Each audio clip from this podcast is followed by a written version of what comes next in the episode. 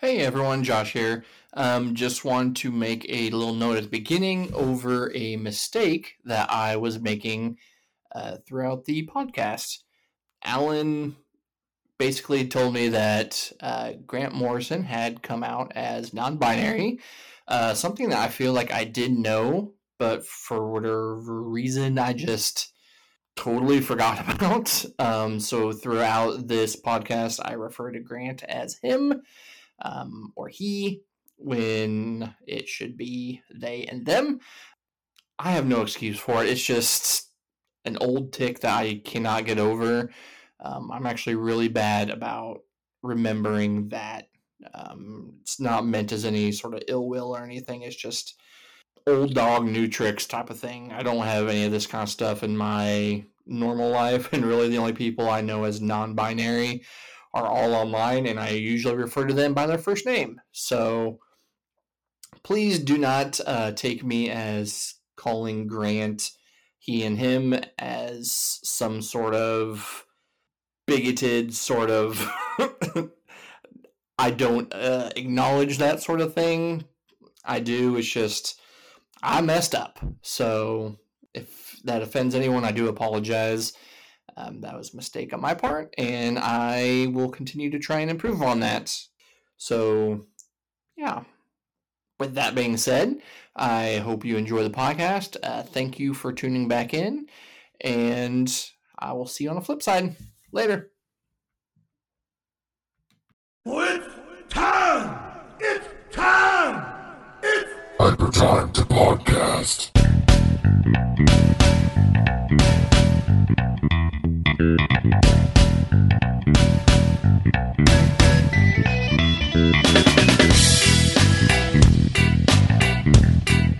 Welcome, everyone, into the Hyper Time, the Hyper Time to podcast.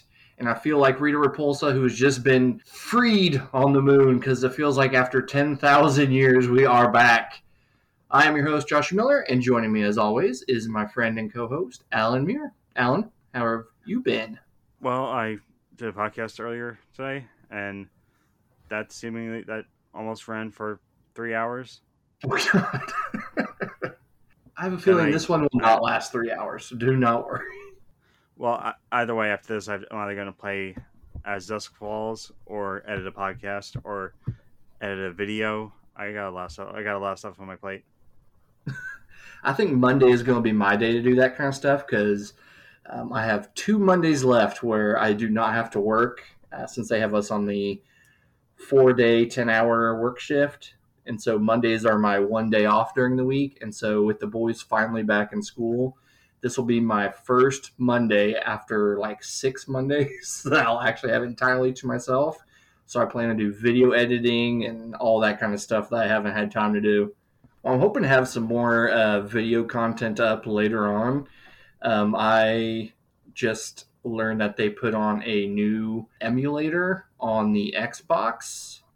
Um, so I went ahead and took advantage of that, and I am putting quite a few stuff up uh, to play. So I'm curious how well it will run, and if it runs decently, I will make some more videos of that stuff. You, you might want to cut. You, you might. You, you might want to distance yourself saying that you're doing that because you, you don't want to out yourself as stealing from Papa Nintendo.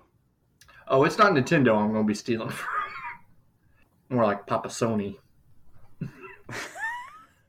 a new like PlayStation 2 emulator just dropped, and I'll finally be able to play all that kind of stuff. Got to get my uh, Big Mutha Truckers gameplay in. for the longest time I wanted I was I was so into like oh emulation this is awesome and I'm like now now I'm just like I I feel terrible doing this my morality is has made me unable like I tried doing it with my Steam Deck couldn't do it Ah, see, I have had to leave no problem. Yeah, I always think if if I have no other means to buy a game, especially like from the uh, publishers themselves, then I am not going to feel guilty emulating it. So that's just me. I mean I've actually I've I've, I've, waited to tie this back to comics um there's a, a YouTube channel uh comic comic pop hmm they have uh, one of their shows back issues where they uh, one guy Sal uh, explain like re- goes over the plot of a certain back issue, like collected edition book, and explains it to two people who aren't aren't, in, the, in the comics. And I saw a tweet by him saying like saying I love you saying I love your book to an like to an author or to a writer on, on here. Basically, just saying you you read it via piracy is like the is one of the worst things you could do to to an artist because you're like you, that thing you did was great and I did not even pay for it, but it was great. Yeah, that's not exactly something you want to admit to uh, the creators. I know I've seen people like post uh, images or whatever to share with either the writers or the uh, you know artists and stuff, but the image they pull from is from a shady website and it has their Yeah, it has, their watermark in the corner and they're like, "Hey, thanks for reading, but maybe next time actually pay for the book, please." yeah. I I, I I'm always watching out to make sure. Uh, even even during the period I was thinking about doing stuff like that, not not not not doing that that not shut putting like taking taking a creator saying hey I didn't pay for your work, but I'm just constantly always monitoring myself whether or not I'm gonna slip up and just. Do you, do you remember uh, Tech TV? uh, vaguely, I don't know if I've watched anything on there. Well, they don't exist anymore. this is like early 2000s or late 2000s, late 90s, early 2000s.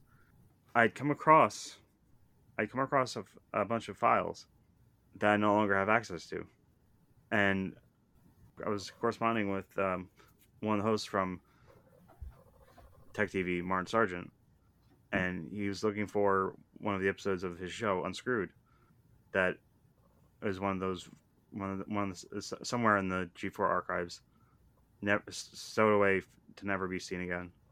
And I was like, I I, I just said, hey, I might have it, and I because my my organizing system was so bad, I I, I technically did have it, but it's like he was like, hey, do you, so do you have it? And I'm like, I just replied in the most awkward, cringiest way possible.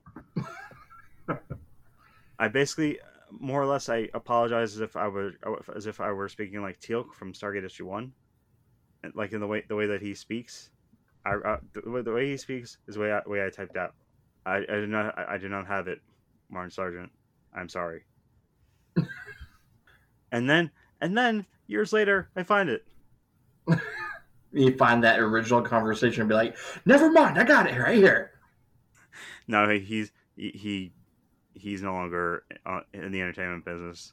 Ah, it's sad to hear, but at least it's not Leo Laporte. time to put it up on archive. So we, we're we're talking about comics on on the on the show, right? Occasionally, we talk about comics. Yeah. Most of the time, I remember I remember just being us BSing. I mean, every podcast needs some good BSing, especially at the beginning. Talk about energy drinks or anything that doesn't involve like politics in the world. like cartoons based on intellectual property, like various licensed properties. Ones that are so beloved that no person could possibly think, "Hey, let's get rid of this so no one can see it ever again." or such hits as Carmen Sandiego teaches typing. I need to see if I can find some of that stuff on archive, like the old Carmen Sandiego TV show, the uh, game show in particular. I wasn't I'm trying to remember- with that uh, show. I'm trying to remember a um, a show that Jeff Gerstmann mentioned on like a very ancient uh, a bombcast. I think it was uh, something twenty five twenty five. Like it was a oh Cleopatra twenty five twenty five. I'm going to look this up because I feel like I should know what this is. It's either it's Cleopatra twenty or is that it's Cleopatra 20, 20 something twenty something. I I looked up the intro. It was it was a banger. It was it was good stuff. Nope, maybe I do not know anything about this show. at least looking at one picture of it. Oh Hmm. god, they're just spreading all the Pokemon stuff. Oh god, I got I got I gotta throw my phone away. or he's just uninstall Twitter again. I think I've been pretty lucky not to run into any Pokemon spoilers, so I'm good there. Well, it doesn't. I mean, it, it could, I could just ha- see this person's every every single tweet, but I made my choice long ago. I, I I made my hill to die on. I'm just I'm just weird, but not as weird as the Doom Patrol. Doom Patrol, you say? Well, Yeah, there's the proto X the proto X Men. I would say the more interesting X Men, especially if you have a good writer behind them. Can you think of a good writer that has been on Doom Patrol? Uh, yeah, Gerard Way. I've never read his Doom Patrol. I should really do that. Um, hit okay. So the artist uh, Nick Derington, he's one of those artists that isn't constantly doing amazing stuff, and for every for, for every Nick Derington, there's a Rob Liefeld. I I, I name other artists, but I just don't, I I don't, I'm just gonna I'll just say Rob Liefeld because I don't, I don't like him. Have you seen the Twitter uh, handle of uh, basically they Uh, take comic panels and then they're like, "Oh, if Liefeld drew this, this is what it would look like." Yeah, I saw you. I saw you had mentioned that. Yeah. Oh, it's so good. It's like, oh, here's a picture of uh, Doctor Manhattan on the moon just sitting there, but with the, Rob's version, it's him standing up to where you can't see his feet, and he's awkwardly posing towards the reader. It's so stupid and great, with one of those dumb looks on his face. has this Ah. person done has this person like reinterpreted all star superman like that that that cover the infamous cover of superman sitting on the clouds looking looking like a thanksgiving day parade like macy's thanksgiving day parade Just chilling and Uh-huh. looking back. just just stuck like robot man Oh no, I have to go through his Twitter. It's it's pretty good. because i thought i saw the person you're talking about on a show i was watching where they go over internet stuff but just to dive through to get back into where we're supposed to be headed with the show you're talking about the the myth the legend the antithesis to alan moore grant morrison Grant Morrison, the one, if I were to see anybody have a kind of wizard duel with Alan Moore, it would be him. Yeah, and I, Michael Rosenbaum of Smallville fame and of Guardians of the Galaxy 2 fame um, has a podcast where he talks to basically every big, every big, um, um, every actor has been on that his podcast talk, talking about mental health and all that, and they had, or he had, um, what's his face from Supernatural, um, Mark Sheppard and Mark Sheppard had a role or was on um, Doom Patrol and had to explain it to Hmm. Mark Rosenbaum. But the way Mark Sheppard described it was it's it's not Supergirl, it's not the boys, it's mental health, and com- compared uh, Grant Morrison to Neil Gaiman, said he's the actually his his actual words were wasn't the, the antithesis of Alan Moore, but the antidote to Alan Moore, which I Yeah. I like that. As much as I like Alan Moore's writing and stuff, sometimes I don't know. I feel really weird reading some of his stuff. yeah, I mean, how, I'm how rapey some of his stories can get. yeah. You you think that he had some ha- he had his um his there's no way you can say this say this without, without sounding messed messed up, but you think he'd have and he had influence over I think it was I, oh identity crisis Oh, with that, that, seems yeah. that what what happened with one person Dr. Light. I was gonna say Sue Dibny. Mm, yeah. You know? Yeah, I'm gonna Maybe one day we'll get to the identity crisis. That'll be a whole other thing.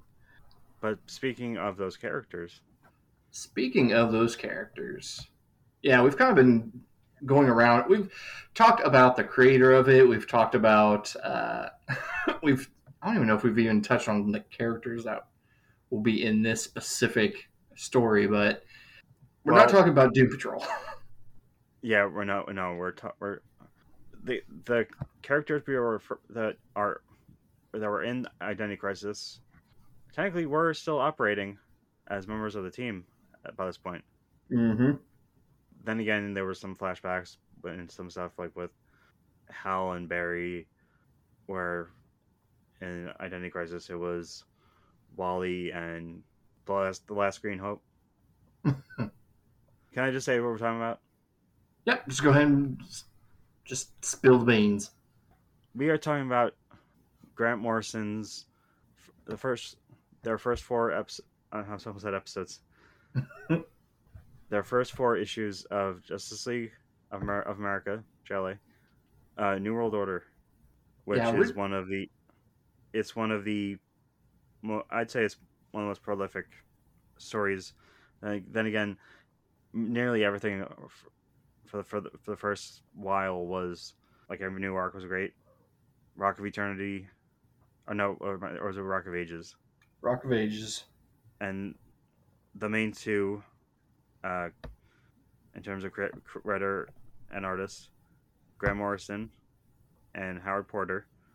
And I just have a fun fact that I learned. I learned. I learned this when, when during the period where I was working in a comic book store.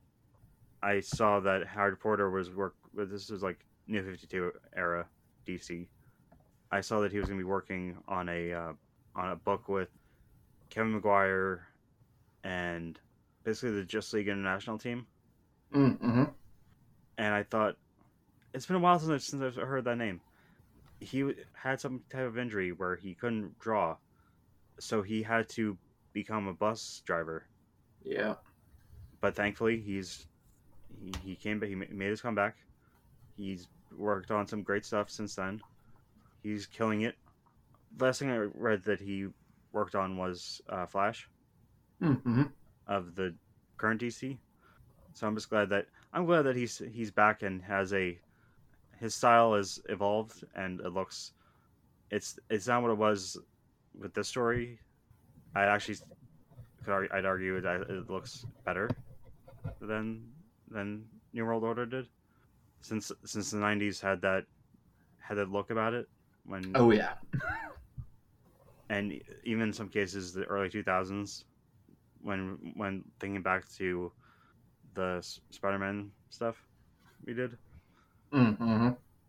so i'll shut up take take over this is this is your show so uh, I mean, originally what I was going to do, I was going to do this episode back in like January because it would have been the 25th anniversary of it, and things just kind of fell through, and so I figured there would be probably no better episode to start the show off again than the book that like rejuvenated what the JLA was.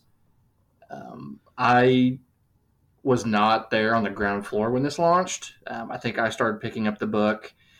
Uh, if I remember right, it was issue 15.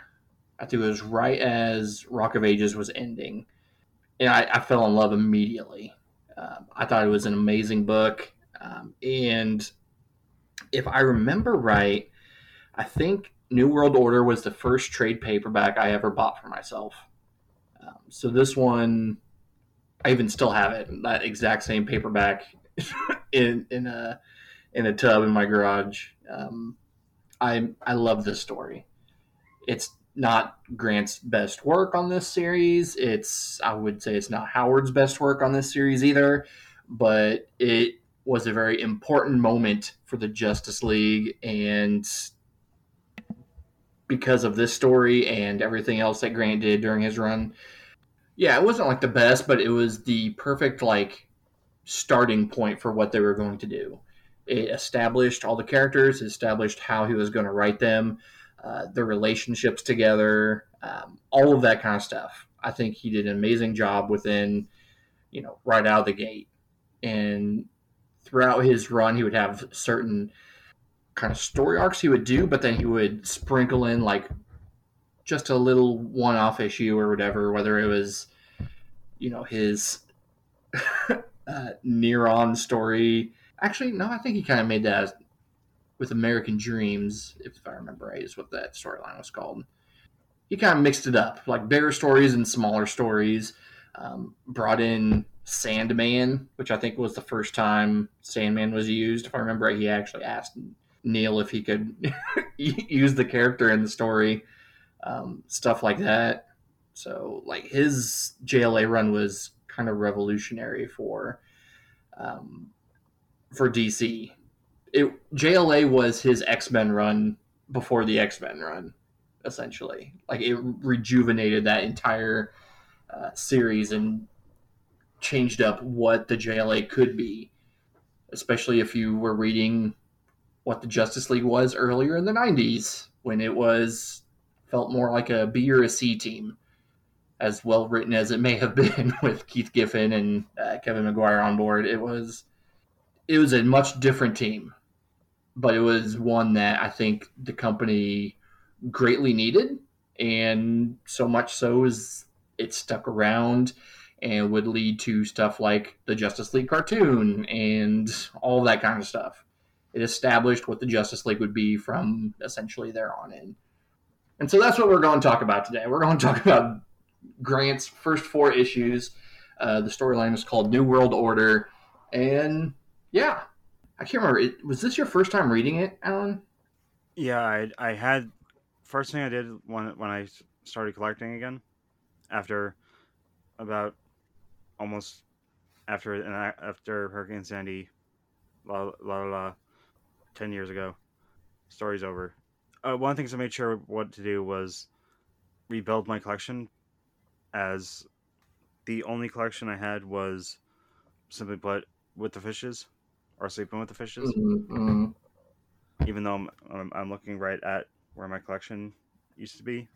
Actually, I'm looking at where my collection still is, and it's in its horrible condition. But I bought, uh, I bought the first, I think the first four or five trades of JLA, and it kind of says what kind of like what kind of person like fan I am when I have first four first four trades of JLA, followed by the entire collected edition of JSA.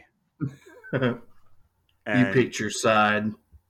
Yeah, um, I liked it, but it, there was something about it that it felt like I had seen it before, as I as I, I mentioned to Josh before, prior prior to recording, and that's because elements of this of this story were used in the Cartoon Network Justice League show, which is still one of the best shows ever made about superheroes. Mhm. Most of the seven here are in there are in Justice League. There were some minor, or well, there were some major differences, like Hawkgirl, John Stewart, and yeah, I, I, every time I, it got to a certain point where I was just, after I finished reading the, the issues, I just ended up looking up, watching like Justice League cartoon, like ne- next time on Justice League videos on YouTube for the for the next hour, like just repeat watching them on repeat. I didn't go back and rewatch all that Justice League stuff. It's been a long time, but Vudu had them on sale. I think like the complete series for ten bucks or whatever at some point, and so I bought it. I just haven't watched it yet. Yeah, I'd say to watch it on HBO Max, but who knows if that'll even exist by the morning. This stuff is so depressing. No, no, I can tell you what's depressing. I watched a, a video of a content creator that I'm a fan of, and it was just, it was a lot of, uh, it, it felt it felt weird because, like the said said creator, it felt like they were just yelling at. It felt like they were yelling at me for, like because the way the, the way the whole thing was shot, the person was looking right at me and saying all these stuff, but that should should have been said to David Zaslav. And I just I didn't I didn't do the whole like subscribe all that. I tell others to do and our, our, our in the few videos I've been able to make since getting a, a puppy that is as big as a greyhound. I felt a weird um, sense of this doesn't feel right. Telling saying something like mash that like button or mash that sub button.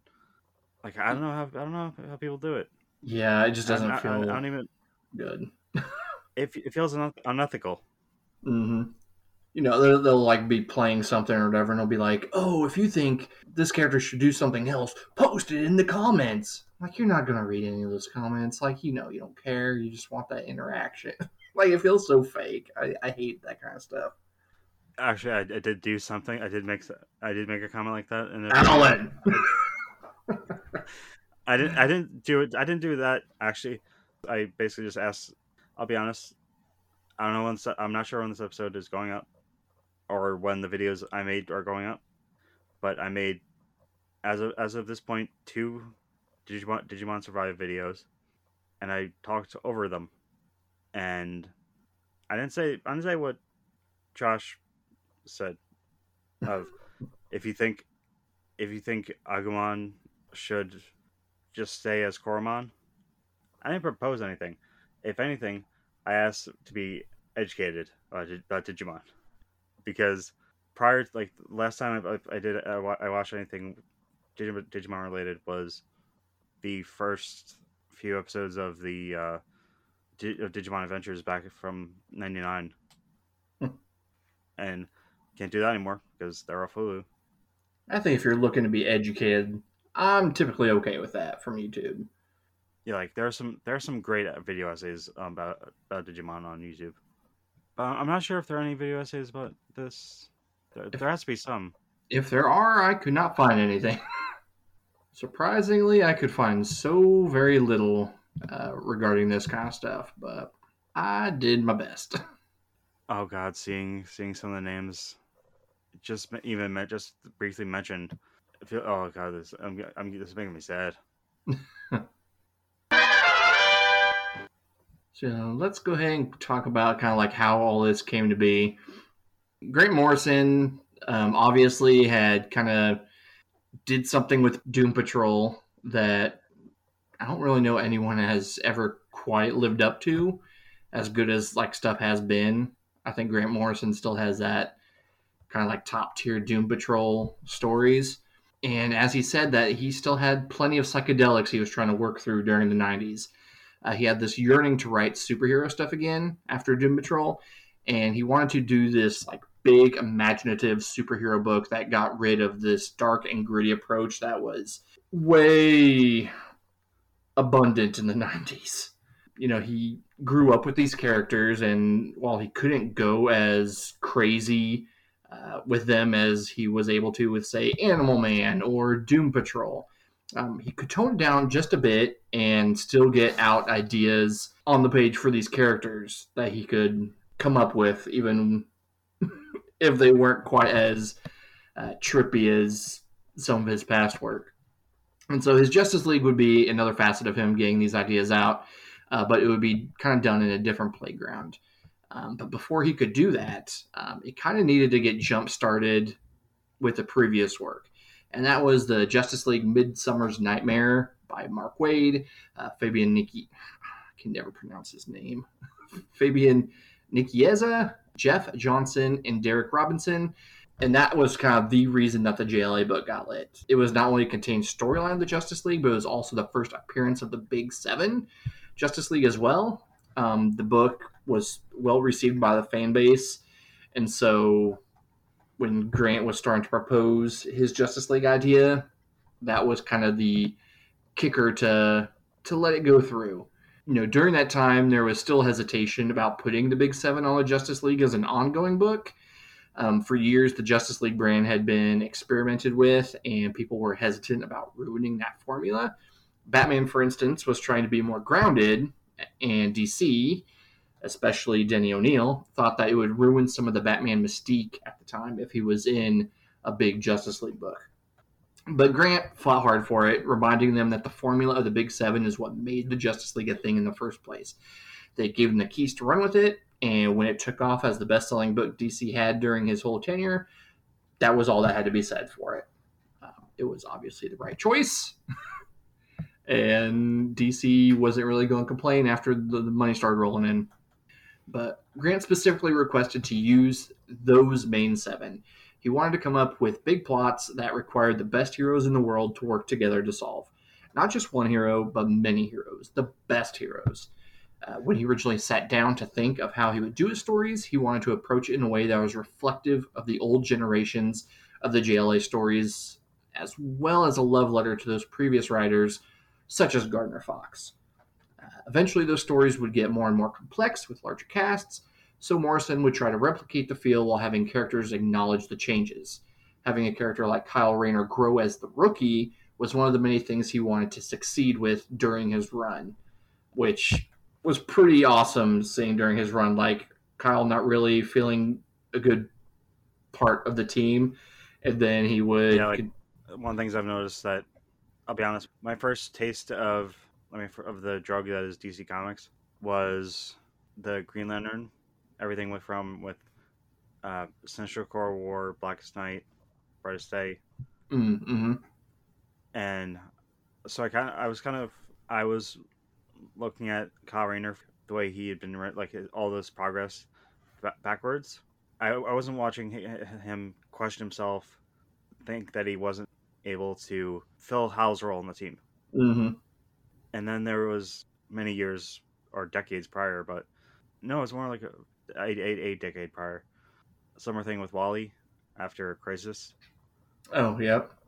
Even Wally a little bit kind of had some of that in the JLA book. Not not so much like Kyle, but there was definitely elements where he was still kind of awestruck by some of the some of the stuff going on around him. Uh, like specifically, the one I always love to see is uh, the one where Superman is wrestling. Uh, I think it's Asmodeus, the angel, and you know Wally's just kind of like, "This is the man who said." God, I can't even think of what it is now. Keep talking. I'll look it up. When I first got into comics, like after after long, uh, long Halloween, I I started get buying as much comics as I could to the point where I was running running out of room, and I'm still kind of running out of room. This over eleven years later, I noticed that um, because I was I was like jumping all over, like I wasn't being I was not being consistent one bit, and I was like I was I would read uh, Kingdom Come, then I would read some of the some of the uh, Meltzer slash uh, McDuffie uh, Justice League stuff, and thank God I went to a, a, high school where it was a low amount of people there because I was I was straight up just like I, I was taking the the uh, shrink wrap off of the comics hard of the hardcovers at at lunch, so I could have just I could if I was if I was at the wrong school I could have been I could have been robbed. but I was I wasn't I think it was the point in Justice League was after Wally or after, after, after Wally came back from the future with Jay, Iris, and Linda. Mm-hmm. And he, they're trying to they're trying to get talk him into be, coming back to the team, and he's just like, no, no, thanks. I'm I'm good where I am right now. and it's just amazing to see how he goes from immature, reckless youth to he has a family. He he's a full like he's a fully developed character. But then again, most, if not every character I was reading in those in that mid two thousands uh, Justice League book, most of them were developed, and even the ones that were still, quote unquote, new at the time, like or either were either new or had been the wrong hands, like uh, Vixen, Animal Man, Firestorm, and I was gonna get into something, but I noticed that you have what I'm highlighting is more or less what you're gonna get to. So, but what what was the quote? All right, so the quote that I found, yeah, he's wrestling an angel. The angel's telling Superman to yield, and he's just screaming back at him, "Never!" And Flash just looks kind of dumbfounded. And he's like, "This is the guy who said he couldn't live up to his myth. He's wrestling an angel."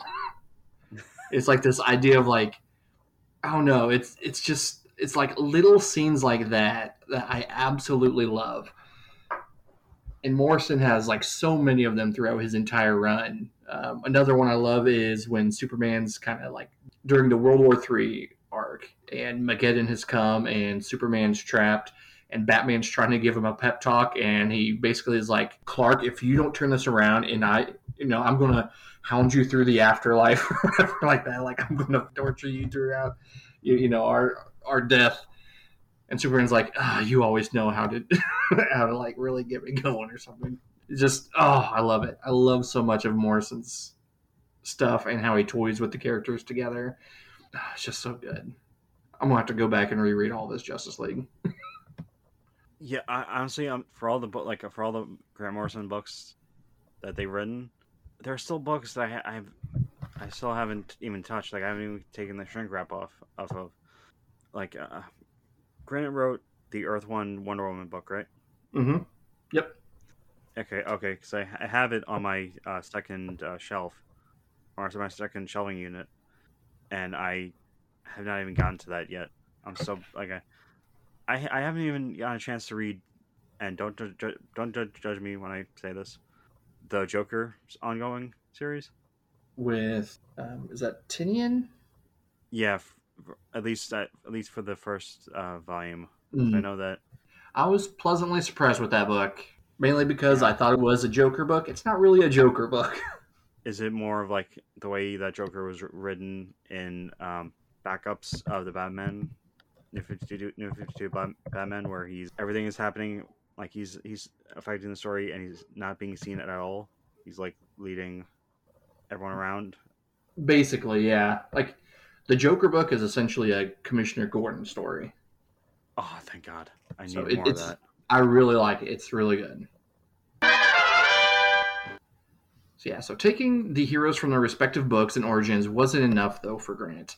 Uh, he drew inspiration from I put the green. It's supposed to be Greek, from the Greek pantheon of gods, and assigned those gods to each specific hero. Uh, so, for example, he would have Superman as Zeus, Flash as Hermes, Aquaman as Poseidon, and Batman. I've seen him described as two ways. Uh, he says he describes him as Hades, obviously the whole dark underworld type of thing. But he also wanted to have a character who was us, kind of like at the table of the gods of sort. And Batman being the most mortal of all the of all the characters in the Big Seven, that was his way to do it as well. So like how um, what like what Alex Ross did with um, Kingdom Come. Mm-hmm. having having the Spectre be connected to. Okay, I need, I'm gonna need help with the name because I'm thinking of one. I'm thinking one name, but I'm not. I'm, I'm maybe I'm maybe thinking of the artist for Hitman. I want to say Norman McKay. Norman McKay. I'm trying to look it up. I haven't read Kingdom Come in so long. Yeah, all I know is that since Alex Ross uses like the way he, he draws using like real actual like human like actual people as reference points or as reference like for reference. I think he, Norman was modeled that like was supposed to be Alex's father who had passed Yeah. away. Norman McKay. Yeah, that, that that is also another another great book.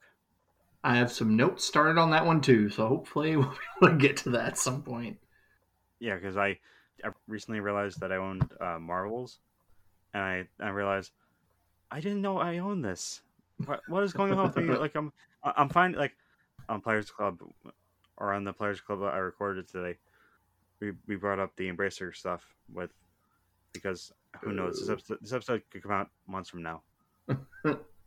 we brought up the Lord of the Rings stuff, and I and I brought up the fact that I recently found that I I had a, a copy of uh, I think it was Two Towers, like the EA version, hmm and thought, man, this if this got remade, it would be or remastered, it would be great. But then I realized, oh wait, there's also there's a there's a lot of film film footage in here, Oh, as as was most most if not every license like movie tie-in game. I would I wouldn't be surprised if the Constantine game had uh, movie clips in it. Like I know I know the Batman Begins one did. I know Peter Jackson's King Kong did. Are there any? So what about the other three Um, I- members of the team? yeah, I don't know. He didn't specific. I didn't see anything specifically telling me what they were, and I don't know enough about the Greek the Greek pantheon to put anybody associated with them. Um, I would assume Wonder Woman was probably like Athena. Yeah, so especially ever since New 52 with her being part of that.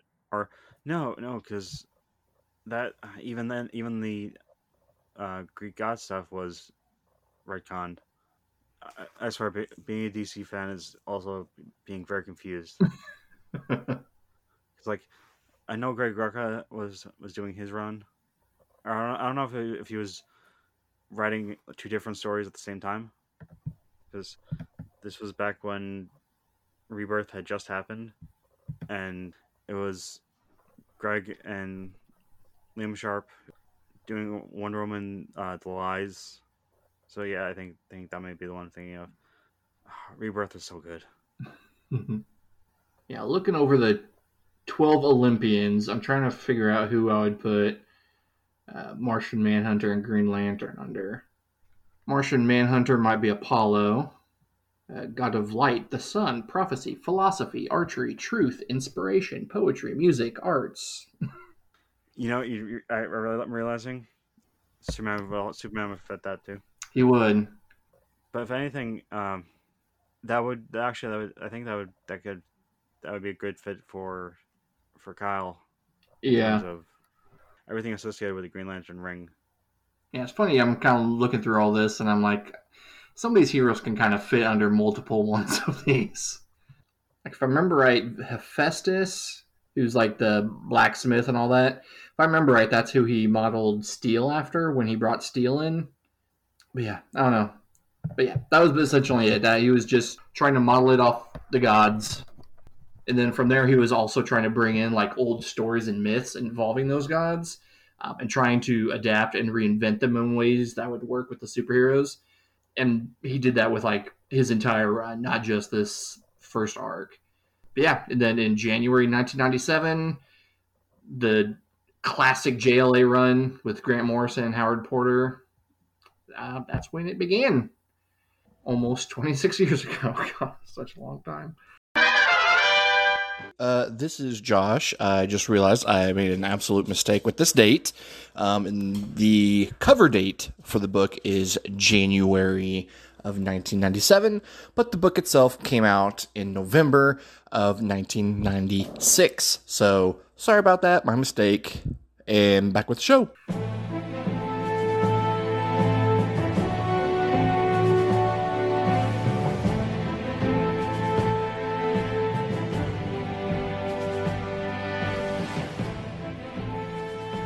And so let's go ahead and get into the story. Uh, try and knock this out pretty quick. It's only four issues, so it shouldn't take too long. Um, I I'm so happy that we're, we're this this is the f- format for the for the story like the stuff so far because I was re- I was realizing with older episodes it'd be great if we did a full on credit like get credit where credits due and all that.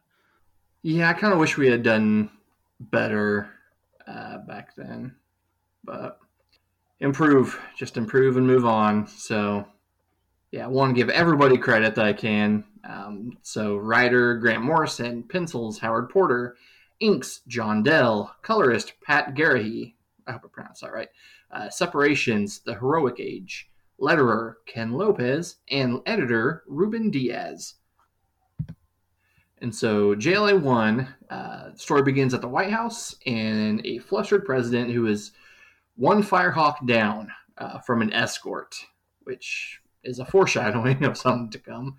Uh, the sun is blotted out by a giant spaceship that went unnoticed by a JLA satellite, but Superman is on the case. Uh, he ends up at the White House and basically is the first one to greet these alien visitors who happen to be Protex and his team, the Hyper Clan. And so Protex, um, I kind of have like a quick little description of everybody. Uh, Protex uh, reminds me of Jim Morrison, but kind of more Superman esque, uh, very golden looking. Uh, Primaid reminds me of kind of what I picture Ice Maiden to look like. She kind of has like a very blue and white kind of motif going on. Um, Armek is the hulking machine looking guy. Amortal is kind of like the Grim Reaper. Uh, Zenturion kind of looks like Captain America. Uh, has a shield. Zoom, that's how I'm imagining it's pronounced, just Z U M, but he's the speedster.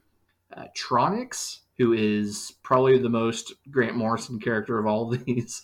Uh, bald piercings, uh, revealing outfit, very punk, is how I put it. And then there's Fluxus, who is like this rock dude that can shapeshift into different things. And so they make their message immediately clear. Uh, their world was destroyed uh, in the same way that Earth is currently undergoing with greed and carelessness of the planet. After much travel, they ran across Earth and will do what they can to prevent the same thing from happening with help from the superhumans of Earth if need be. The HyperClan basically go to town within that very same day. They make the Sahara green with life, which gets people behind them. Um, Superman's more hesitant about it being a permanent fix and possibly all these fixes damaging other areas.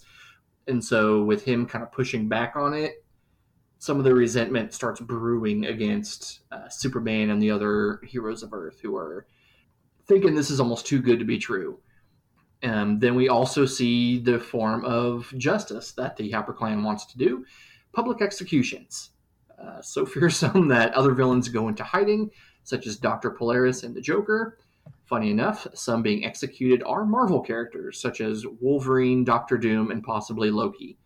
Um, it's then shown that a chunk of the population is okay with these executions. Next, some of the heroes aboard the satellite are attacked. Green Lantern and Wonder Woman fight back as Rex, who is Metamorpho, encases the other minor heroes, Nuklon, Obsidian, and Ice Maiden, with his body in an effort to make it out alive with the escape pod shut down. And as they enter the atmosphere, the satellite explodes with Green Lantern trying to protect himself and Wonder Woman.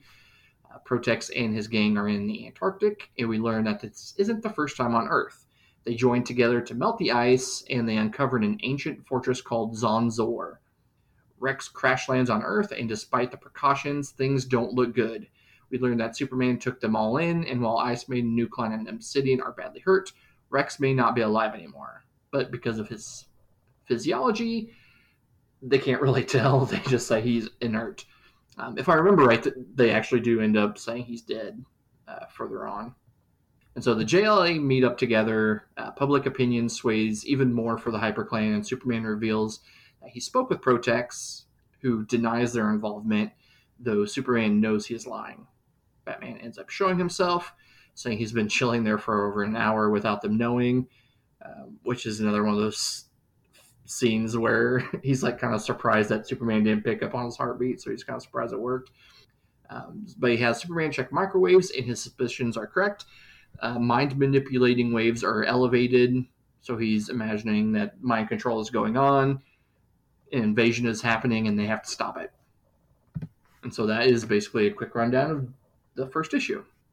As I'd say when I when I saw Rex, it started playing the um, like the the the vinyl record for, theme for uh, Metamorpho or of Metamorpho. Like this is the story of the element man, Metamorpho, Metamorpho.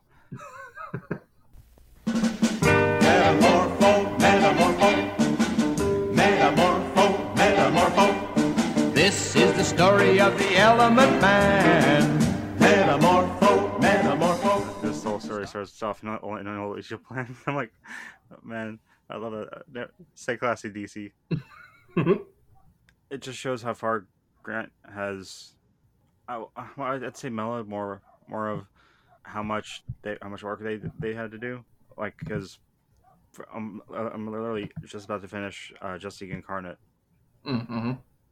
and as soon as I saw the Nimrod squad, I'm like, oh god, what what is this? and yeah, it was a shot at Liefeld, which I was like, okay, I can I can get I can get behind this. I, I still think we should do that. Like, the, not even one, like not, I'm not I'm not talking about just League Incarnate. I mean, we should we should do an episode of, at least on Multiversity because that is that is some good stuff. it's a fantastic book. But I think that before we get to that, we should at least try Fourth World. Oh man, Fourth World would be a beast to tackle. I would kind of like to do like a whole bunch of like Grant Morrison, like piece by piece, like how he's kind of like some of the JLA stuff he does in this book. He kind of touches on with like Final Crisis. I mean, Final Crisis is kind of like a a best of with Grant Morrison. Like it has brings in uh, Animal Man a little bit. Um, of course, his run on Batman. You know, there's a little hint of Justice League in there. Um, and then, yeah, that just kind of carries over to like diversity and all that stuff. And, And um, both seasons of Green Lantern. yep. It, that still feels weird that we're calling that we're calling DC Comics like ma- miniseries. We're calling them Seasons. seasons. Yeah. like- I have a feeling that I, I think I know like I'm pretty sure I know why they're they're they're being called seasons as everyone saw with Naomi on CW. They are not even being they're not even being coy about this. They're just being yeah, we're doing this. Yeah, we're doing this. This is what we're doing. This is our plan. Is our plan. Yeah, we're just gonna we're just gonna literally just try, just be the assembly. It's just gonna be the, the assembly line. well, it was nice to see Grant on Green Lantern. I was always curious about how that would work. It is. It is some of the like. It's Grant Morrison, Liam Sharp. The art looks like it's right out of the '60s. Out of the '60s.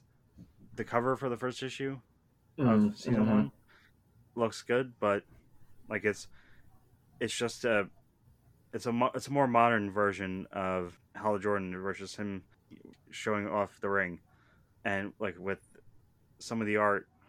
I'm gonna show. I'm gonna show this. Um, like it's it's for uh, season one.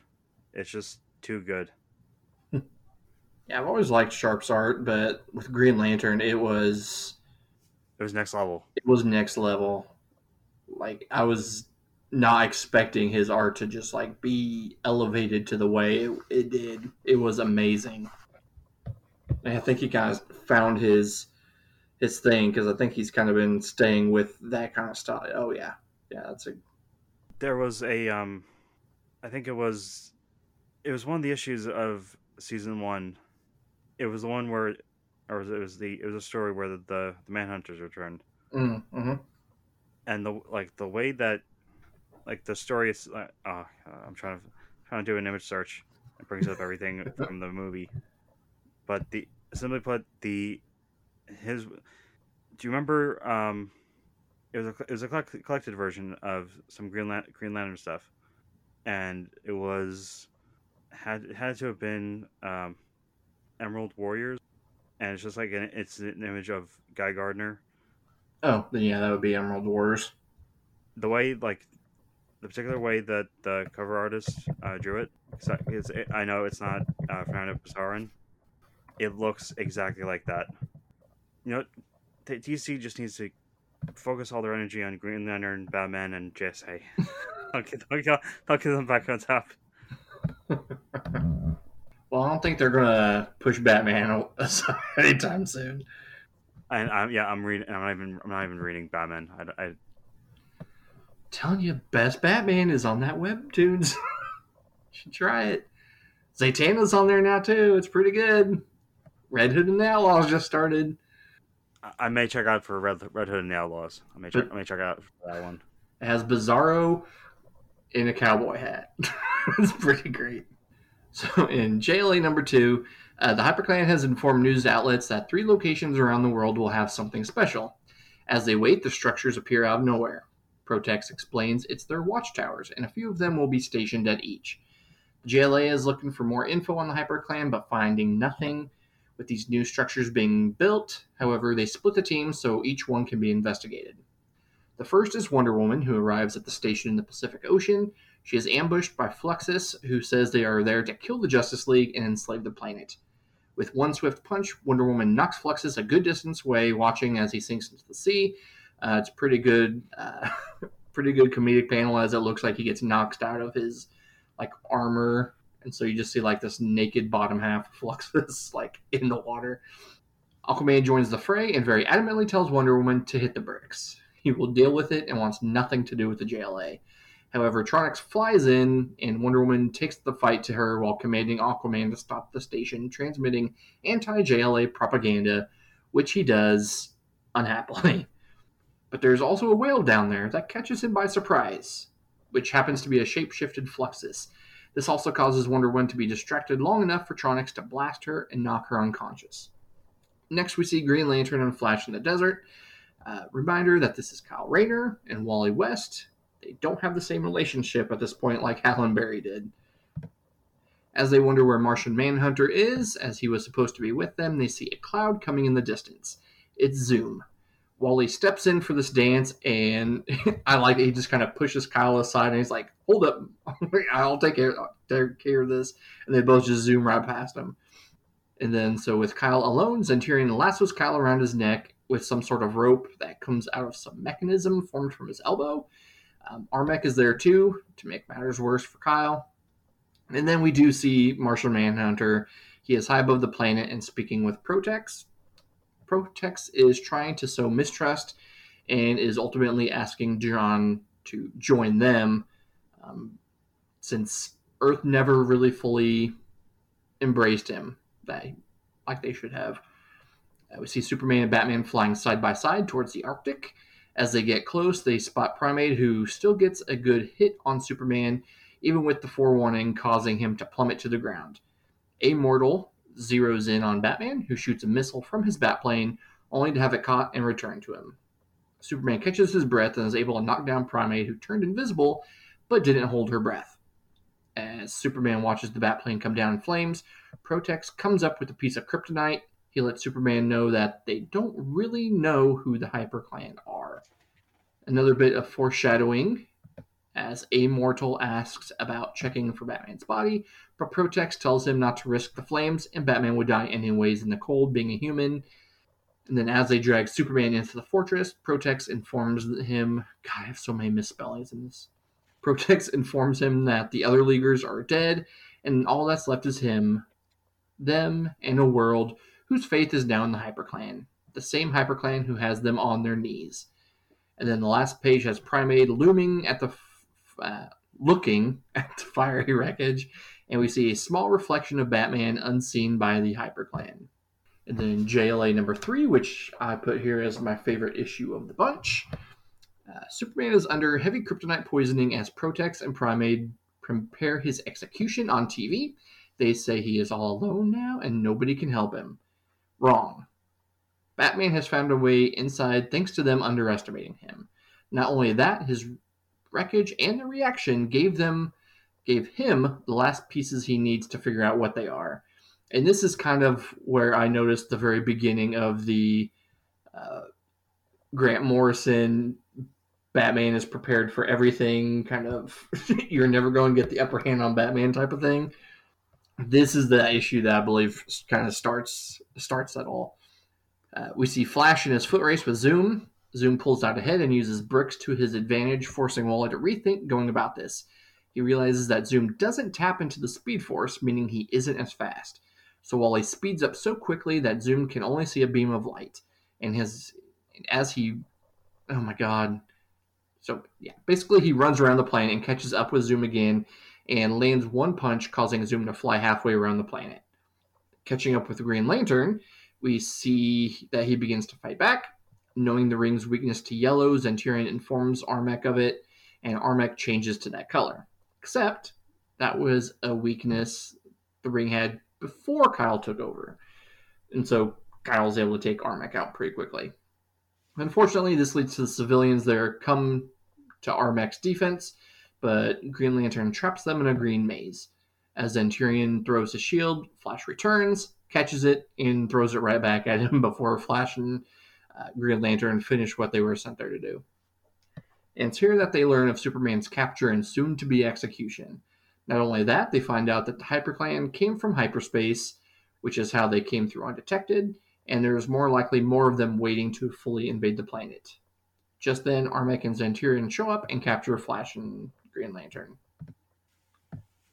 The entire Justice League at this point has been captured and have been put in a like group Iron Maiden of sorts called the Flower of Wrath. Armek informs Protex that Mar- Martian Manhunter will be there soon to denounce the Justice League to the world, and that's when Amortal finds out some of their defensive units are offline. And so Amortal goes to investigate, thinking it's possibly Batman.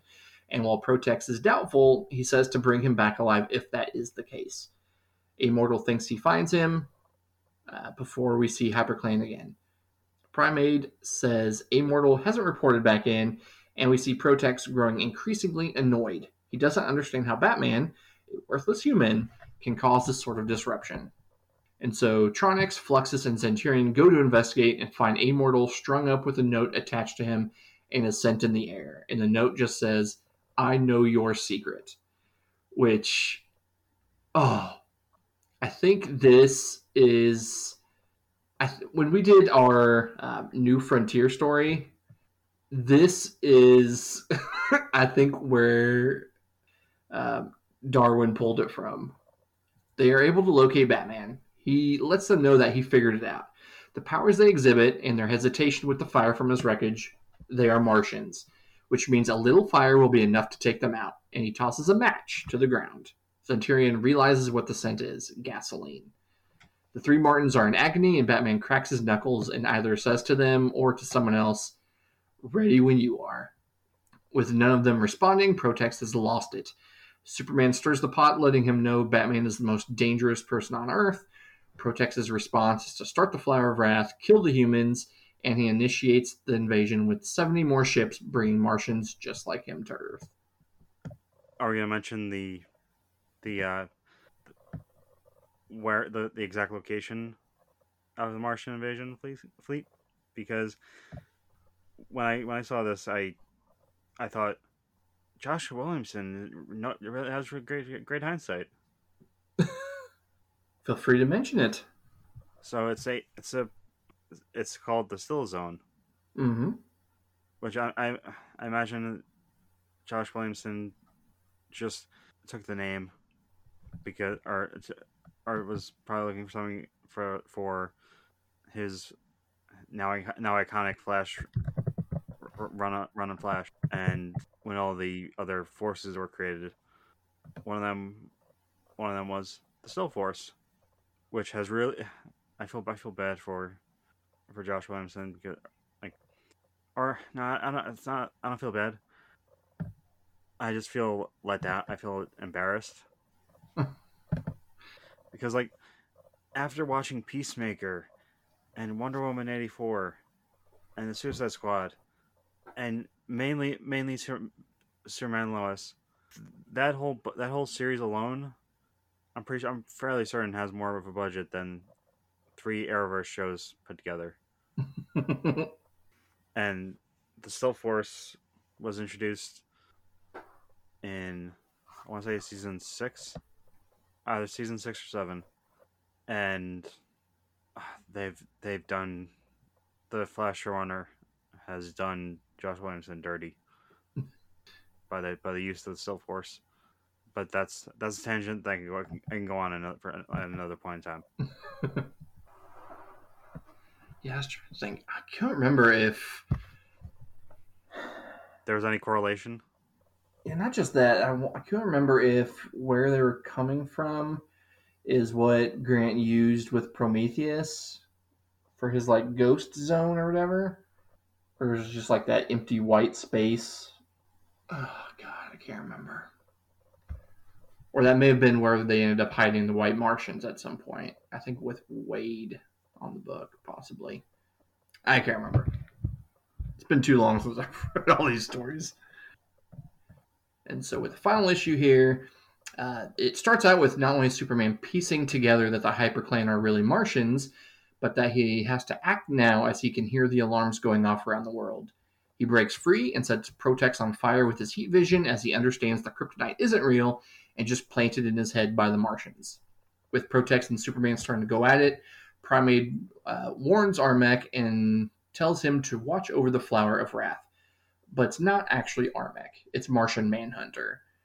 Uh, as the fight continues and Armek and Züm are drawing near, because Martian Manhunter left them back in the desert, um, Martian Manhunter disarms the Flower of Wrath, and we learn that the HyperClan are Pale Martin, Martins, Pale Martians, a group of genocidal Martians who wouldn't take the hands of peace and with the Green Martians, which basically become White Martians uh, later on. And Primaid stretches her form out, crashing through the wall and landing outside with Martian Manhunter and in her true form. Uh, but the two of them aren't alone. Martian Manhunter's friends are there with him too, the members of the JLA who were in the Flower of Wrath. The JLA begins dismantling the Martians. Flash surrounds Armek with candles before Green Lantern crushes him with a 16 ton weight. Aquaman attacks the part of Züm's brain evolved from marine ancestors and gives him seizures, which I don't think I've seen Aquaman do before or since.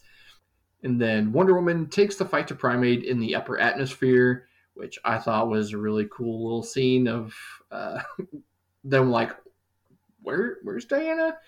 And Green Lantern like forms a little telescope and he's looking up there and you just see like the green telescope uh, with a picture of Wonder Woman and Primaid fighting in it in her white Martian form. Uh, we see Protex and Yeah, Superman. and Oh, sorry, her go ahead. lasso, her lasso. I just, I just love the image of her lasso, or Wonder Woman's lasso, looking like this whip, whip, whip of of uh, fire. hmm it's it's uh, it's just a good like quick just one little panel like that's all it is but it's really good and so we see protex and superman struggling against each other uh, protex informs superman that the pale martians went to earth millennia ago before humanity came around they fooled around with their bo- with the biology and snapped a chain that would make them a superhuman race and instead made them normal humans the Green Martians learned of this and trapped them in the Still Zone, which I put, is that supposed to be the Phantom Zone? but they grew to understand it better and found a way to return. Now they're taking Earth back. But after the exposition splurge, Superman plans to burrow to the center of the Earth. Uh, Superman's plan to burrow to the center of the Earth is complete. With the heat making Protex weak, Superman knocks him out cold and takes him back up, reiterating that he believes in humanity because they believe in him when Protex tries to slip in the unknowing acceptance they may never have of Superman. And so Wonder Woman crashes through the ceiling, having bested Primaid, and Batman drags in the four Martians he beat in issue three. And then there's like a funny little comment where Wonder Woman's like, "Me, yeah, I didn't realize I could hold my breath that long. And like, who knows how long they can hold their breath?" And Batman just walks in and he's like, three minutes and forty six seconds, or you know, he has it like down to the second. It's pretty great. And so, with the invasion still underway, the JLA let Superman take to the mics and TVs that were set up for the worldwide JLA, JLA execution. He lets them know not to give up and that they need to fight and to do it using fire. And that's exactly what happens, and the Martians all surrender. And so the Pale are now in prison of sorts in the Still Zone. Uh, because of Martian Manhunter's relationship to them, Superman allows them allows him to decide their fate. He thinks he may know the best thing to do. We see the Justice League witness the beautiful landscape created in the Sahara by the HyperClan turn to dust. It couldn't be sustained just like Superman thought. He tells them that it's humans it's humanity's destiny to find their own way, and they are only there to catch them if they fall. And with that, they get underway on creating a new headquarters on the moon. And then the epilogue is about a man named Bob Gray. We well, he just got out of the hospital after the invasion and his mind and head feel off, including headaches and weird dreams. And he isn't the only one. Worldwide, there are 69 others just like him. Sometimes he thinks he lost something valuable. And when we see the pale Martian in the mirror where his face should be, we learn that this is what Martian Manhunter did to them wiped their memories, their personalities, and made them part of the human race that they tried so hard to rule, which would come back and bite them in the butt uh, like 60 issues later. and that's it. That's the four issues. And so I only have a little bit here for the random trivia, and then we can get on our merry way.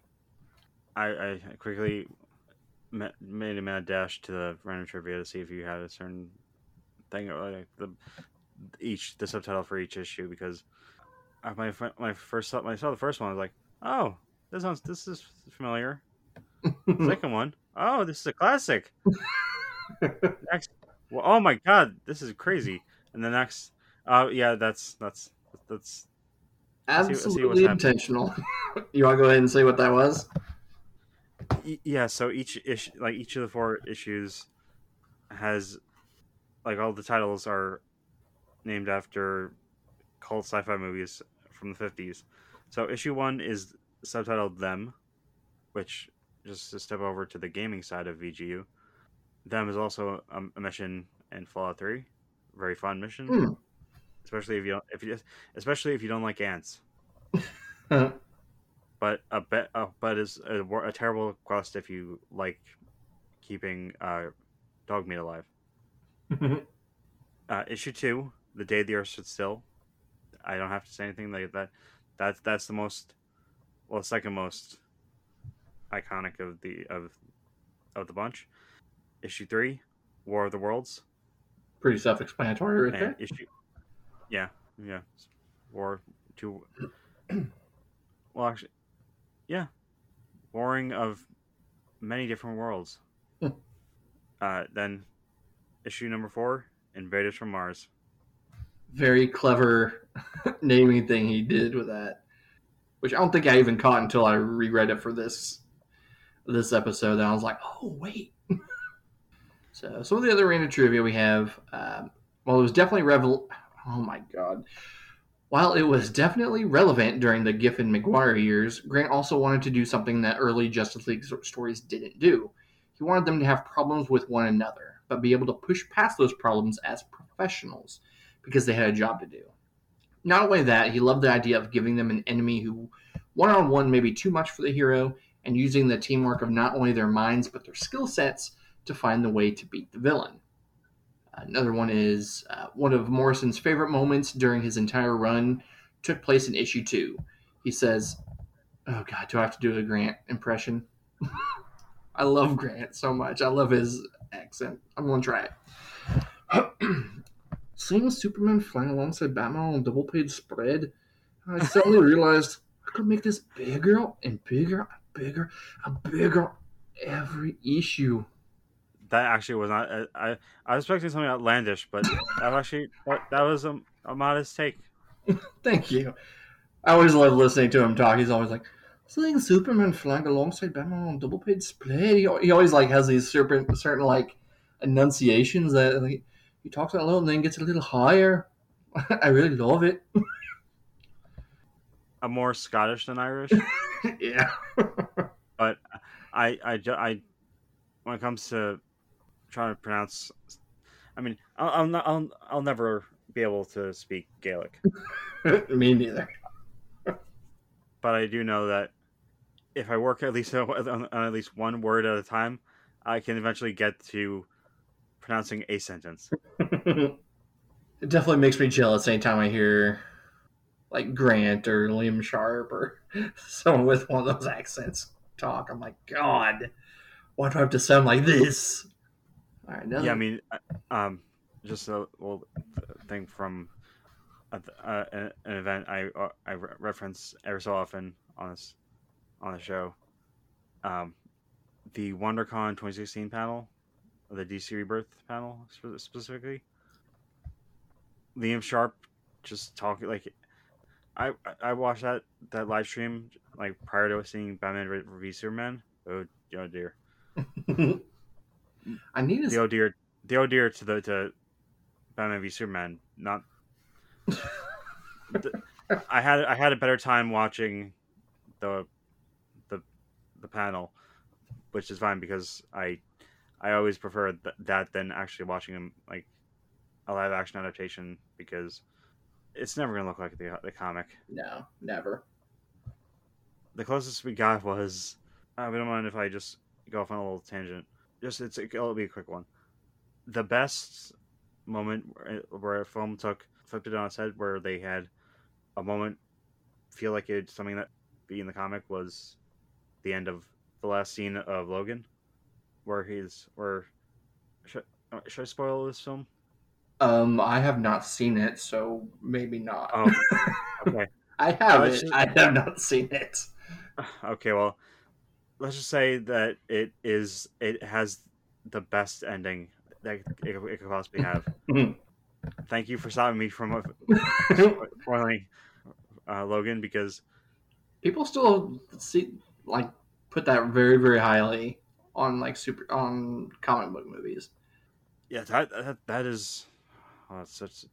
I remember everyone falling for that, that hoax that Joe Quesada illustrated those those comic the comics that were used in the movie. Mm. But as you were with the random trivia, Yeah, something that people may have noticed during his time on JLA was that uh, there was a lack of magical characters. Morrison didn't really want to use any on the team. He thought the need for magic would rarely come up in the stories, and he personally thought the JLA books worked better when magic wasn't regularly utilized. and it only, took about 15 years later for or four, 14 15 years later for Justice League Dark Yup.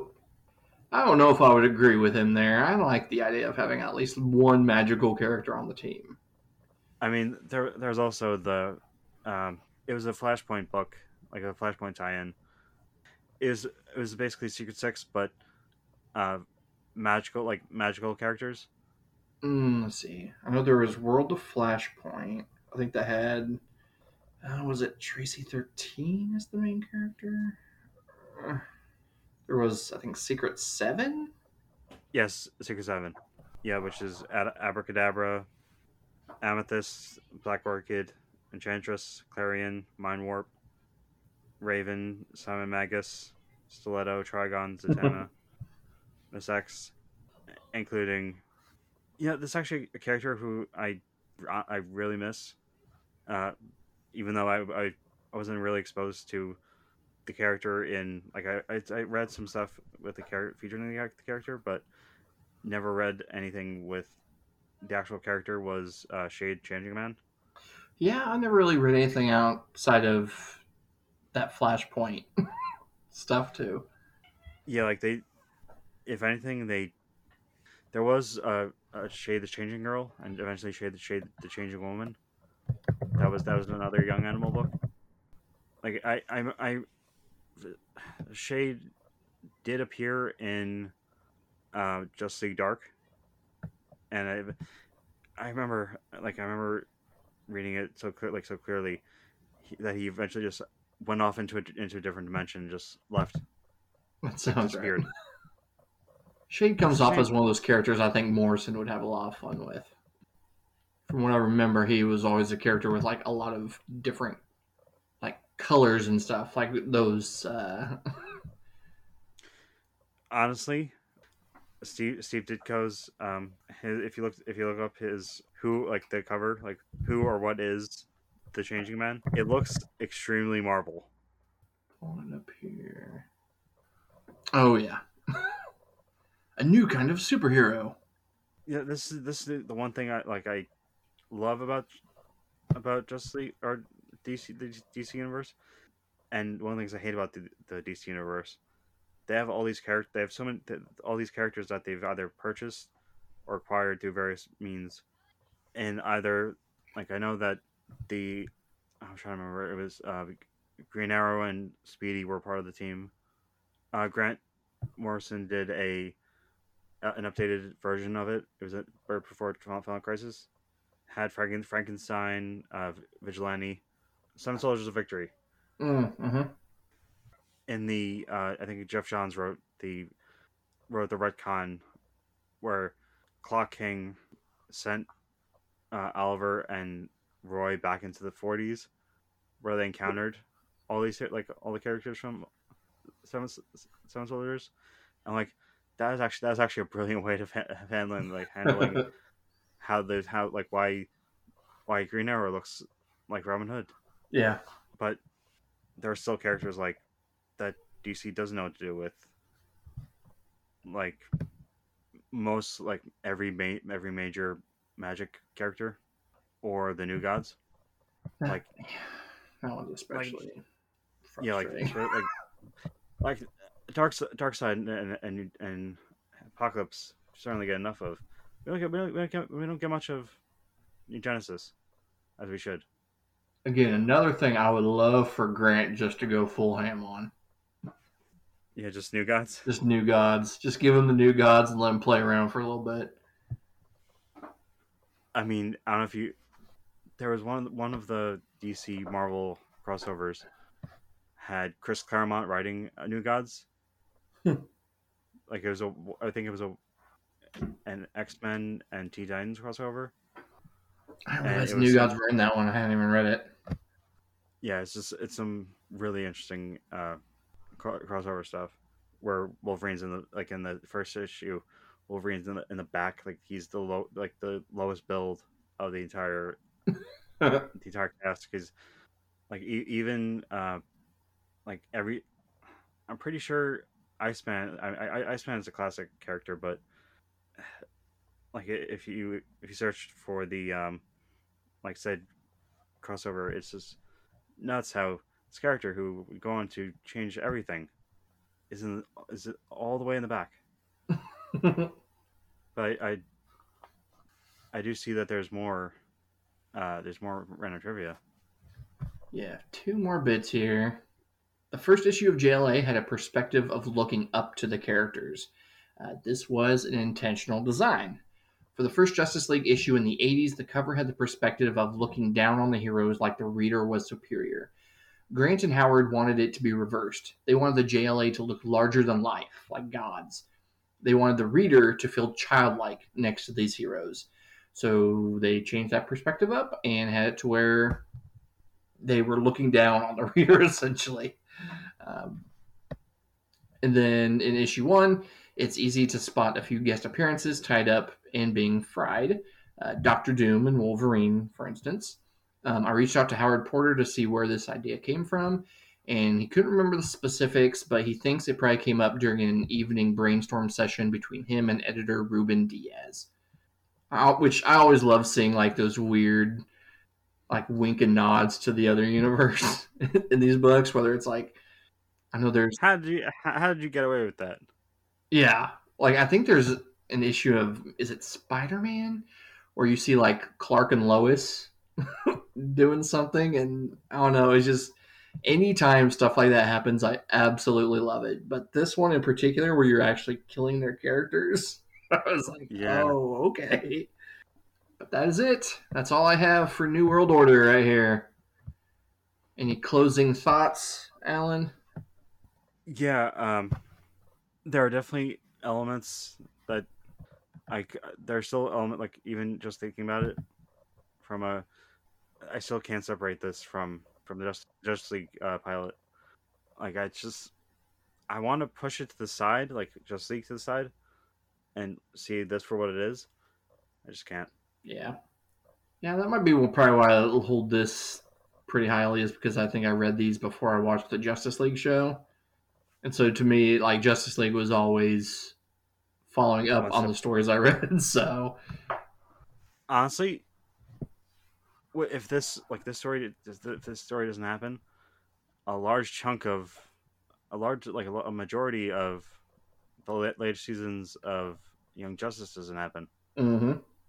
actually New- young justice is i mean it probably would still happen but they would just create they probably just create a character for uh marshall for jean Yeah, I mean, even outside of DC, like when we were talking about um, the Avengers, um, like uh, Avengers Disassembled and everything, like the whole idea of what started that off was them trying to replicate what Grant did with JLA.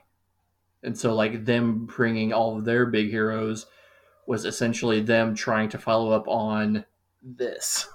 So, like, even Marvel's big boom there in the mid 2000s is kind of in partly because of this series like it's Im- impossible to like fully comprehend like everything that this series like fully got going between what it did for DC Comics, what it did for DC Animation, what it did for Marvel Comics. Like it's just insane like looking back and being like, "Oh yeah, this was like the big domino that started so many things that fell after it." I I wonder, I wonder if we'll ever get to um, New X Men and the whole drama that happened over there with with Grant. Maybe I would like to touch on that. I actually read that for the first time like two months ago. I thought it was really good. I'm glad to finally know exactly what happened during his run that everyone always talked about.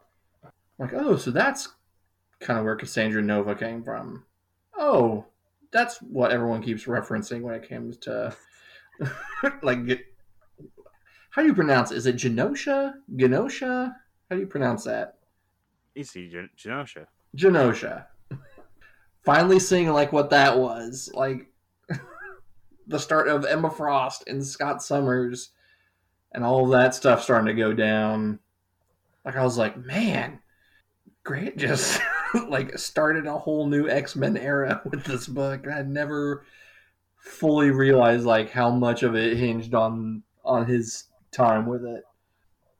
um, the Deadpool game, like a good chunk, like there's a portion of that which actually is in Genosha. Hmm.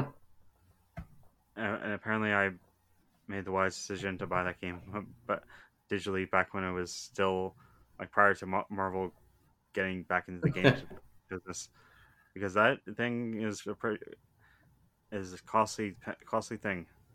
Yeah, I'm kind of disappointed I never got to play that game. It has maybe the best end uh, option option to finish. Like you have two choices in the game. You do either do this or do this, and you, there's like what I assume is a joke, like a, a serious thing, or just to do the joke thing. I chose a joke thing. It was great, and there's a there's a sequence where where Wade is trying to he's trying to get with death, and it gets to the point where he he's trying to go for something, but he he ends up right smack dab against uh, Cable. It's, is it? I, I, I know that I, I that a like that a former like I know that Fabian uh, didn't didn't didn't write that game, but I know that there was someone some, there was a comics per, like writer who did like who was like involved with that game. There's a moment where Dan- Daniel Way, who's what, ironically who ironically whose run of Deadpool I hated. I there's a mo- there's a, there's a great like moment where they go they blow through the, the budget for the first level, so Deadpool leaves his apartment, goes into the next goes to the next level, and it's all like eight bit. It's great. if you want, I could send you a link to the retro site I use to get games, and I don't even have a means to play it at this point, so I might just have to go on and watch like gameplay video or something of it. or you- could actually watch. I don't know if that'd be a good good idea. Emmett had did a um before he he he reviewed the uh, Mr. Morale and the Big Steppers. He was doing a like a big a week long thing covering all of Kendrick's um like his whole dis- discography Mm-hmm. and I, for one of them he used uh, Deadpool gameplay, Hmm. which I, I don't know if that'd be the I don't know if that would fit. It's a shame. It's a shame that I don't, I don't have PS3 because I, I, I still have my copy of that that I bought back and the, back in the day. Yeah, that's one of those things I kind of regret giving away. I actually gave it away to my sister in law so they could watch like uh, Netflix and all that after we got our PS4. Which is a bummer because my son then wanted to go back and play like all the PS3 games like the Sly Cooper and Puppeteer and all that. It's like, sorry, buddy. Can't do that now. PlayStation now. Ugh.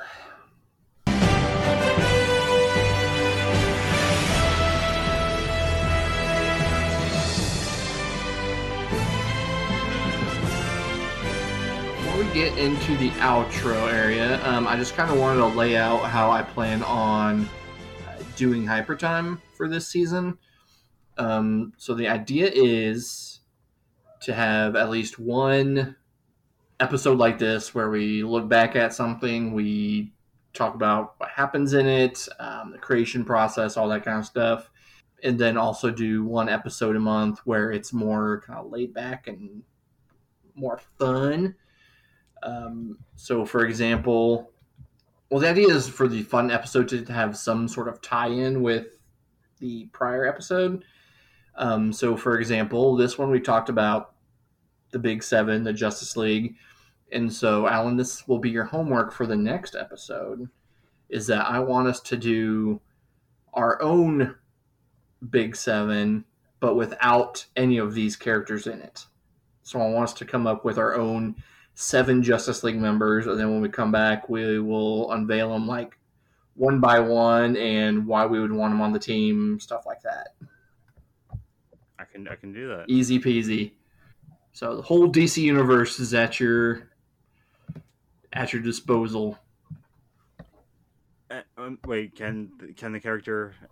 What, what, what if the character has been on a Justice League team, but it hasn't been not but not the Justice League of America, like Justice League Detroit or Justice League just like Europe. I think that's fine. I, as long as it's not like any of these seven, as long as it's not Superman, Martian Manhunter, even like I would say Green Lantern or Flash, like any of them. Okay, yeah, I can definitely do that. So that's the idea for the next one. But stuff like that is kind of what I want to do um, throughout. Um, I know we have, if we can do a movie commentary on a future one, I would like to do that. At some point, it I would like to get Raul on to talk about the next Spider Verse movie. If that ever, if that happens to come out when we are recording, I would like I want Raul to come on so uh, they can just go full ham on Spider Man. I mean, technically, I could yeah, I could ask them. So I would be curious to see if uh, they would be interested on being on just to talk Spider Man for a little bit. Whether it's into the Spider Verse or um, what's the next one called? Is it Across the Spider Verse? Yeah, Yeah. I think it's Across the Spider Verse Part One. Oh yeah, it's a part one type thing, isn't it? But Raul's better, uh, a much bigger Spider-Man fan than I am, so I would love to get them on to to talk some Spider-Man stuff when that movie comes out. Uh, but yeah, that's kind of what I have planned for this season to try and lighten the load up a little bit, and hopefully we can kind of stick with it a little bit better this year than we did last year.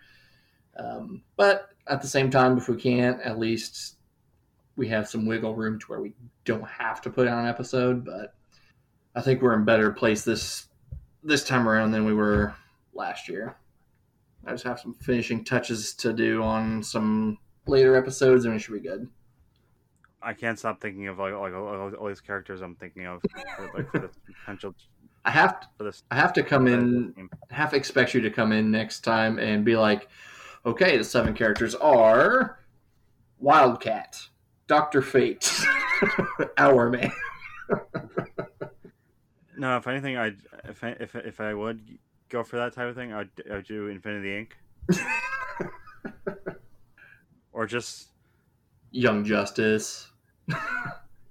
not not even Young Justice. just I just do the take my hand or take my finger, put it on, just take take take one of those classic like those, those classic style po- posters of DC heroes. Put take oh, close my eyes, put a finger on one of, one of them. That that character's part of the team. Do the same over just over and over until I have uh about seven members. Yeah, I have debated on doing one of those things where it's like you have fifteen dollars and you have to pick fifteen dollars worth of heroes from these columns, and each one costs a different amount of money, type thing. But I was like, no, let's just open up the floodgates and allow whatever. Does, does the character have to be a, a, a villain? I say if you can Could I ha- work it onto the team, pick whoever you want. Okay, because I think I have an idea of a character I could I could do. Part of me was thinking of doing because our other JLA episode we plan on doing later. I was thinking about doing something very similar with this, but doing like the Injustice League, where we have to pick our villain villain team. Metamorpho, metamorpho, Rex Mason was his real name. Metamorpho, metamorpho, A soldier of fortune didn't care about fame. metamorpho. You like what you hear, please spread the word of the podcast. Rating, reviewing is great, um, but if you could share it with friends, forums, Twitter, anybody who you think would listen to this. What was that? Uh, Reddit. Reddit. Use our voices for TikTok. I don't know how that works. I don't know. I don't care. Just just get us out there. Uh, that'll help us grow. Uh, don't forget to follow Hypertime to podcast on Twitter at HypertimePod. Uh, if you have any questions or topic suggestions, feel free to reach out there or email us at hypertime, the number two podcast at gmail.com. Uh, we over at VGU also have other content to fill your eyes and ears with, especially if you're into video games. Uh, check us out on VGU.tv and then the VGU Twitter at VGU underscore TV. If you need more video game podcast in your life, we also have Players Club podcast and Win, uh, which is the week in news, or Win One. Is it Win One now? It, yes and no. Like if I'm if we're if it's the intro to the podcast or the outro to the podcast, it's Win One. But and for the intro, we welcome to Win One, the week VGU.TV Week in News Only News Edition podcast. Which I, I think um, I I, I kind of did it. i at first started doing that as a bit of a joke because it's just a, it's just a you're, you're going on a whole spiel just just just to, just to say just say the opening but even when i just say win, when one i just have it formatted in my head we also have a youtube that is updated pretty frequently uh, mainly by alan and graydon. Uh, you can follow us there at vgu tv there may be multiple of those. Uh, search for the one that has the most recent videos uploaded and that will be us. Um, and then uh, well graydon actually informed me of this when we were recording episode of win one there's a not there's actually a VG a VGU TV that is not even video game related. Is there? Yeah, if you search for VGU TV, Oh no! as Gra- Graydon uh, is acting offended, like they're trying to steal our brand, and I'm just like, it doesn't matter. It's a, it's a minority thing, like it's a min- minority group. Oh, hmm. Yeah, and I don't know. I I don't know how to. I don't know what to, uh, what what to do what to do about that. Like I I can't say, hey, you're still you're encroaching on our brand. that I mean, I have the domain. I have I have, I have the I have the paperwork, or I have the the digital work. Weird. Yeah, I'm trying to search for it, and I see the Lost Hero VG that we had. I see the original one that we had like years and years ago. Yeah, like hmm. Strange. Well, if you're following us, look for a recent VGU TV with video game stuff on it. there you go. Like, subscribe, hit that like button, mash that subscribe button. and then you can follow me on Twitter at jmillie99. That's J M I L L E 99. And then, Alan, where would you like them to follow you at? They can follow me at the Alan Muir. That's the A L A N M U I R. And is it time for a tweet of the past Month? six months or whatever the last time it was that we did one of these? Yeah, from two days two days ago, or for or to be more specific, August eighteenth. I think I bought the wrong high end portable gaming system with a GIF of Pokemon Gold. Yeah, because you bought the you had the Steam, Steam Deck Deck. and then the Analog Pocket. Yeah, but I like I I have the I, I won't have the analog pocket for another maybe six months to a year, Mm, and I'm like it was the like I bought a whole bunch of games specifically for playing on the analog pocket, and now I see that people are people are just are just straight up emulating. I'm playing by the rules, damn it. those rules are expensive. I mean, yeah, yeah. I mean, it's my Pokemon Emerald costs two hundred fifty dollars. Whew. Too rich for my blood. I'm a poor man. But with that, we will bid you all adieu. Uh, we hope to see you further down the hyper time. Uh, thank you for tuning back in. I have greatly missed doing these. But with that, I hope you all take care, and we'll see you later. Bye.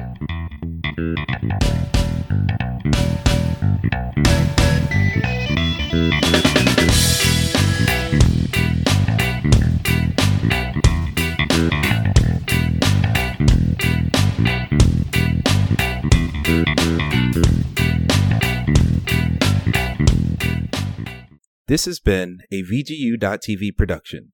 For all of the hottest hot takes and other opinions on video games, music, and a lot more, tune in to VGU.TV.